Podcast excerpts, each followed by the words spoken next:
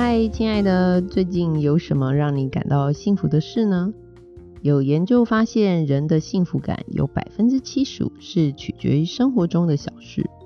这里是幸福那件小事，我是赫赫，想和你分享生活中的那些点点滴滴的幸福小事。幸福那件小事这个频道主要是和大家聊聊关于生活中各种身心灵的美好体验，以及人间各种微妙和美妙的关系。总之，我觉得活在这个世界真的很棒，有许多美好的事物等着我们去探索、去欣赏。相信你绝对值得拥有一个幸福的人生哦！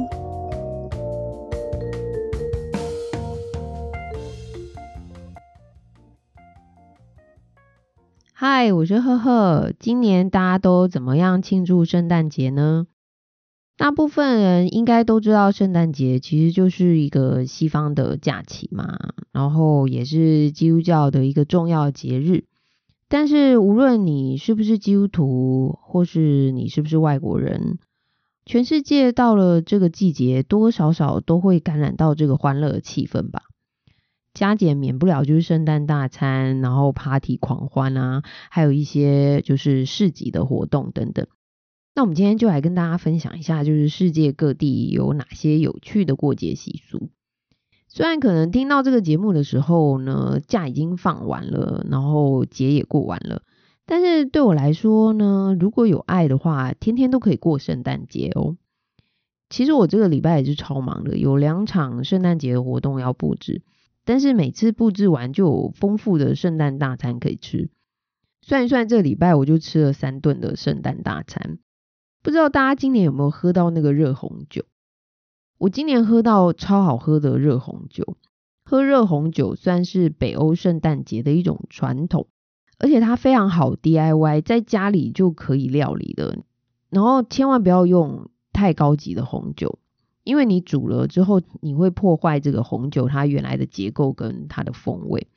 因为这个煮过的热红酒，它的酒精浓度不高，所以煮久一点，这个酒精它就几乎都挥发掉了。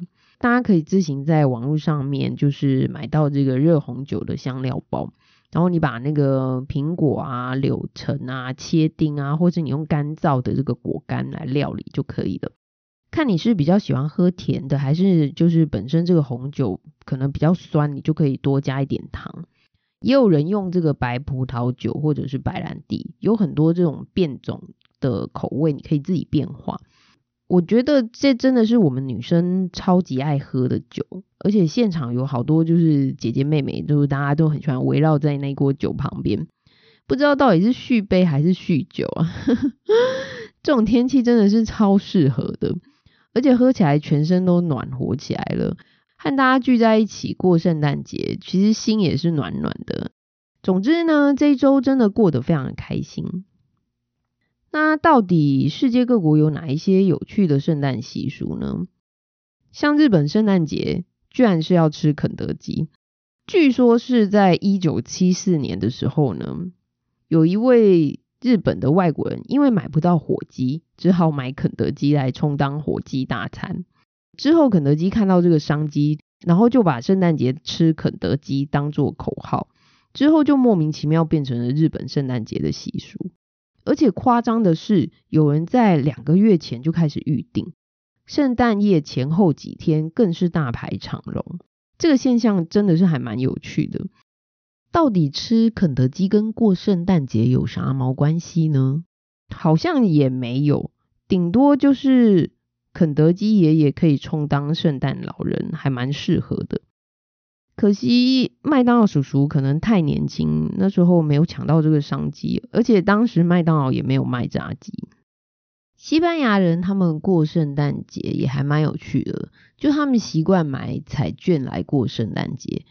这个习惯呢，其实已经有两百年的历史。这个彩券叫做大胖子乐透，因为开奖日是在十二月二十二号，所以也就成为他们圣诞季节的这个特别的传统。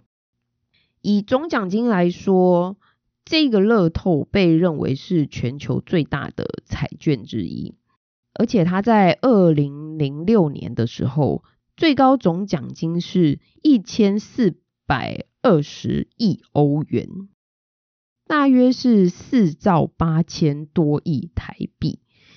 哇，这真的是天文数字哦，好难计算。大概真的是一辈子不愁吃穿了。那今年的总奖金也有八百三十二亿台币，然后头奖超过一千三百八十万台币。每年西班牙几乎全国上下有百分之七十五的人会在圣诞节前夕买这个彩券，再加上今年的疫情，其实买气就更创新高。而且他们每一次宣传的广告都拍的超级温馨的，他们很习惯买彩券当做圣诞礼物送给亲朋好友。广告内容大致上都是鼓励大家去买彩券来去当做这个圣诞礼物送给亲朋好友，然后用彩券去连接啊，或者是修复人与人之间的关系。这些广告的连接我会再放在说明页上，还蛮温馨的，大家可以去看一看。但是我一刚开始看完广告的时候，总觉得好像哪里怪怪的。就是为什么送一张彩券可以传递这么深刻的情感呢？怎么看都觉得这个场景跟我每次去买东西，然后收银员送你一张发票，然后对着你说祝你中奖的这种感觉还蛮像的。可是真的是代机不是工人行为，他那样干单呐。原来西班牙胖子彩券的意思，其实它是带有分享的含义。一套彩券总共大概有十张，那每一张大概就是二十欧元。一张彩券有一个号码，总共有五个数字。那一套彩券总共有十张，都是同一个号码。呃，有人会单独只买一张，或是全部把它买下来，然后自己留一张，其他九张分送给亲朋好友。意思就是跟亲朋好友一起分享同一个幸运号码，然后中奖之后大家就一起分享奖金。难怪这个收到彩券的人会那么感动，这个真的是跟收银员给我统一发票感觉是差蛮多的，是还蛮有圣诞节的意义这样。在一般人的印象当中，就是圣诞节就是飘着雪花，然后圣诞老公公穿着红色的棉袄，还有就是雪橇啊、驯鹿啊，这些都是属于比较冬天然后下雪的个场景。这些场景基本上呢，就是发生在我们北半球，可是同一个时间南半球却是夏天，所以他们的圣诞节是在沙滩上面，然后用沙堆雪人。满街都是短裤、短裙、夹脚拖的这些穿着，而且你还可以看到很多六块肌的冲浪型圣诞帅哥和身材姣好的比基尼圣诞女郎，取代了这个穿着厚重的圣诞老公公。然后他们的圣诞大餐用的是龙虾，取代这个就是烤鸡，完全是一个不一样的圣诞风景。颠覆了就是过去我们大家传统印象中的这个圣诞气氛，不知道大家会比较想要收到圣诞老公公还是圣诞帅哥跟辣妹的礼物呢？不过处于北半球的台湾还是比较接受冬天过节的场景啦。嗯，圣诞节无论社区、商场或者是广场，多多少少都会有圣诞树嘛。而且一般商家的这个圣诞树都是每年从仓库里拿出来再摆嘛，然后挂上一些可爱的吊饰啊，重新把它装饰一下，啊就可以非常应景了。但是圣诞树在仓库放了一年，加减都会有这个灰尘嘛，甚至还有蜘蛛网嘛。可是呢，如果你真的长了蜘蛛网，请不要急着把它清掉，因为有一个国家传统的圣诞树装饰品就是蜘蛛网哦。在乌克兰，他们认为用蜘蛛或者是蜘蛛网装饰圣诞树会带来一整年的好运。这个习俗是来自于一个传说，就是有一名寡妇，因为她没有钱可以装饰这个圣诞树，她和她的孩子就在圣诞夜的时候十分的难过，忍不住就哭了起来。等到他们通通都上床睡觉之后。半夜家里面的这个蜘蛛呢，他们就集结商讨，决定一起来为这一家人编织一张张就是闪亮的蜘蛛网，作为圣诞树的这个装饰。隔天早上呢，这一家人醒来之后呢，就发现这美丽无比的圣诞树，心里就非常得安慰，觉得自己真的是非常的幸运。这真的是一个知足常乐的一个故事。你看，一个贫穷的家庭用蜘蛛网当做圣诞树的装饰，就能够如此的满足。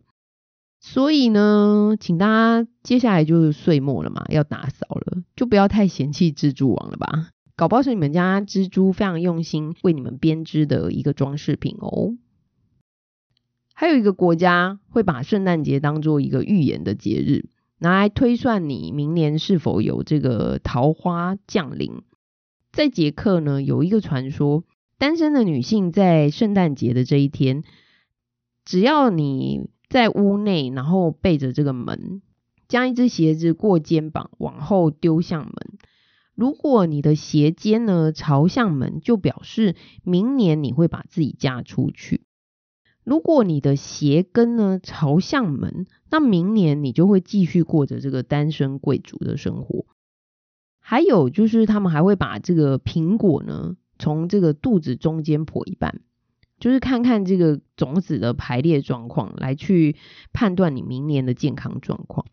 如果你的种子排列成这个星星的形状，那么这个人明年就会很健康。可是如果排列是一个十字的形状，那可能就是要注意健康了。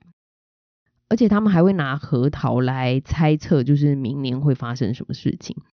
他们把核桃壳当做这个小船，然后里面放上蜡烛，让他们漂浮在这个水池的当中，然后过一阵子看看有什么样变化。比如说碰到了另外一艘船，就代表期待的爱情或者是友谊会发生。可是如果呢烛光熄灭，那就代表会有复杂的感情关系。感觉他们的这个圣诞节真的还蛮刺激的，总是会有一群人带着希望，然后另外一群人带着失望的去面对这个明年。但是圣诞节不是应该每个人都领受祝福吗？实在不用因为没有根据的传说而患得患失吧。保持一颗好的心情，其实好运就会跟着来了。虽然各国有非常多的这个圣诞习俗，但是大家到底知不知道为什么要过这个节日呢？圣诞节到底在狂欢什么？其实我还没有成为基督徒的时候，我也不知道，只知道这是一个有礼物的季节。像我小时候，我父亲还会叫我们把这个袜子挂在床头。但是我这个可爱的父亲，他其实会前一天带我们去挑好玩具，所以我们其实早就知道自己会得到什么样的礼物。然后他就是趁着我们睡觉的时候，然后再把礼物放在我们的床头，因为这个袜子放不下。然后隔天呢，早上这个玩具就正式属于我们了。虽然没有神秘感，然后也知道圣诞老公就是我爸，但是小朋友其实才不管那么多啦，只要有礼物，其实就会很开心了嘛。这个圣诞老公公这个人物的一个原型，其实参照一位在罗马时代的一个主教，叫做圣尼古拉斯，因为他帮助很多的穷人，然后他最有名的故事就是他有一次，因为村里面有一位人家。在担心嫁女儿的时候没有钱，不晓得该怎么办的时候，然后他偷偷的把一袋金币呢，就是从人家的这个呃烟囱丢下去，然后就不小心落入了这个挂在烤炉旁边的袜子里面，所以就演变出就是圣诞老人送礼物的一个方式。然后再加上就是一九三零年的时候，可口可乐公司把圣诞老人的这个形象更具体的画出来，又配上了这个声音跟动画，才形成了每个小孩子心目中的圣诞老公公的形象。大家是不是觉得就是很多节日的这个场景都是商人搞出来的？然后这个媒体的传播也真的是影响非常的深远。嗯，到后头来，大家也不知道，然后也不在乎这个真相到底是什么。以前的我其实也是不太明白，只知道就是圣诞节要开 party，然后到处都有活动可以参加。圣诞节对当时的我来说，其实就是一个可以借机狂欢的日子。而且这样就过了好多年，一直到我人生最低潮的那一年，刚好我的感情挫败，然后工作碰壁，人生也找不到方向，甚至没有力气再往前走的时候，我认识了我生命中最重要的贵人耶稣。所以我在二零零四年十二月二十六日受洗成为基督徒，当时我才真的知道圣诞节到底在庆祝什么。平安夜原来是耶稣诞生的日子。目前全世界的日历上面的公元年，就是根据耶稣基督出生的日子来去划分的。像是 A.D. Anno Domini，意思就是西元后，也就是。基督诞生那一年之后，然后 B.C. Before Christ 就是西元前，意思就是基督诞生之前。另外，再根据全世界最畅销的书，也就是圣经上面的记载，这位对世界最有影响力的人耶稣，他卑微的诞生在偏僻的伯利恒小镇的马槽当中。当时没有圣诞树，也没有圣诞老公公。唯一的礼物就只有黄金、乳香和抹药。虽然圣经中没有确切的记载耶稣出生的日期，甚至目前还有一些东欧的国家，他们是在一月七号过圣诞节。总之，圣诞节就是为了庆祝这位上帝的独生子耶稣的诞生，所以又称为耶诞节。但是这个节日为何要庆祝？为何要狂欢呢？因为这是一个充满盼望的日子。我很喜欢圣经上面的一句话：“若有人在基督里，他就是新造的人，旧事已过，都变成新的了。”圣诞节意味着，无论过去的自己有多么的糟糕和不堪，耶稣的诞生为每一个人带来了祝福和盼望。耶稣爱你，而且在爱里没有惧怕，他带来了平安，让我们有勇气面对前方未知的道路。借着它，每个人都可以拥有一个崭新的人生。这是圣诞节的意义，而且它给我们最大的礼物就是平安和喜乐。但并不是这个世界所定义的平安快乐哦，而是一个可以让人在面对困境和考验的时候，能够拥有真正的平安。我想经历过的人才会知道那是一个什么样的感觉。这是一个极大的祝福。让我们可以重新看待生命的意义和价值。希望在这个圣诞的季节里，也可以把这样的祝福分享给大家。其实十二月二十五号也是我们台湾的行宪纪念日啦，但是还有多少人记得呢？我是赫赫，很高兴在这里遇见你。如果你的生活中也有幸福的事想要和我分享，欢迎留言给我。如果喜欢我的频道，欢迎打新评分和订阅，以及分享给身边有需要的人。我们下次见喽！